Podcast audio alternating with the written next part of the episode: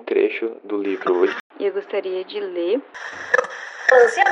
o livro do projeto de leitura do Instituto Federal de Santa Catarina. Nas entrelinhas. Tem os que passam e tudo se passa, com passos já passados. Não fazia medo, tinha caído aos seus pés. Era para ser assim. Morávamos no lugar mais lindo do mundo. Faz um tempo que ninguém olha no olho. Um homem não me define. Em que espelho ficou perdida a minha face?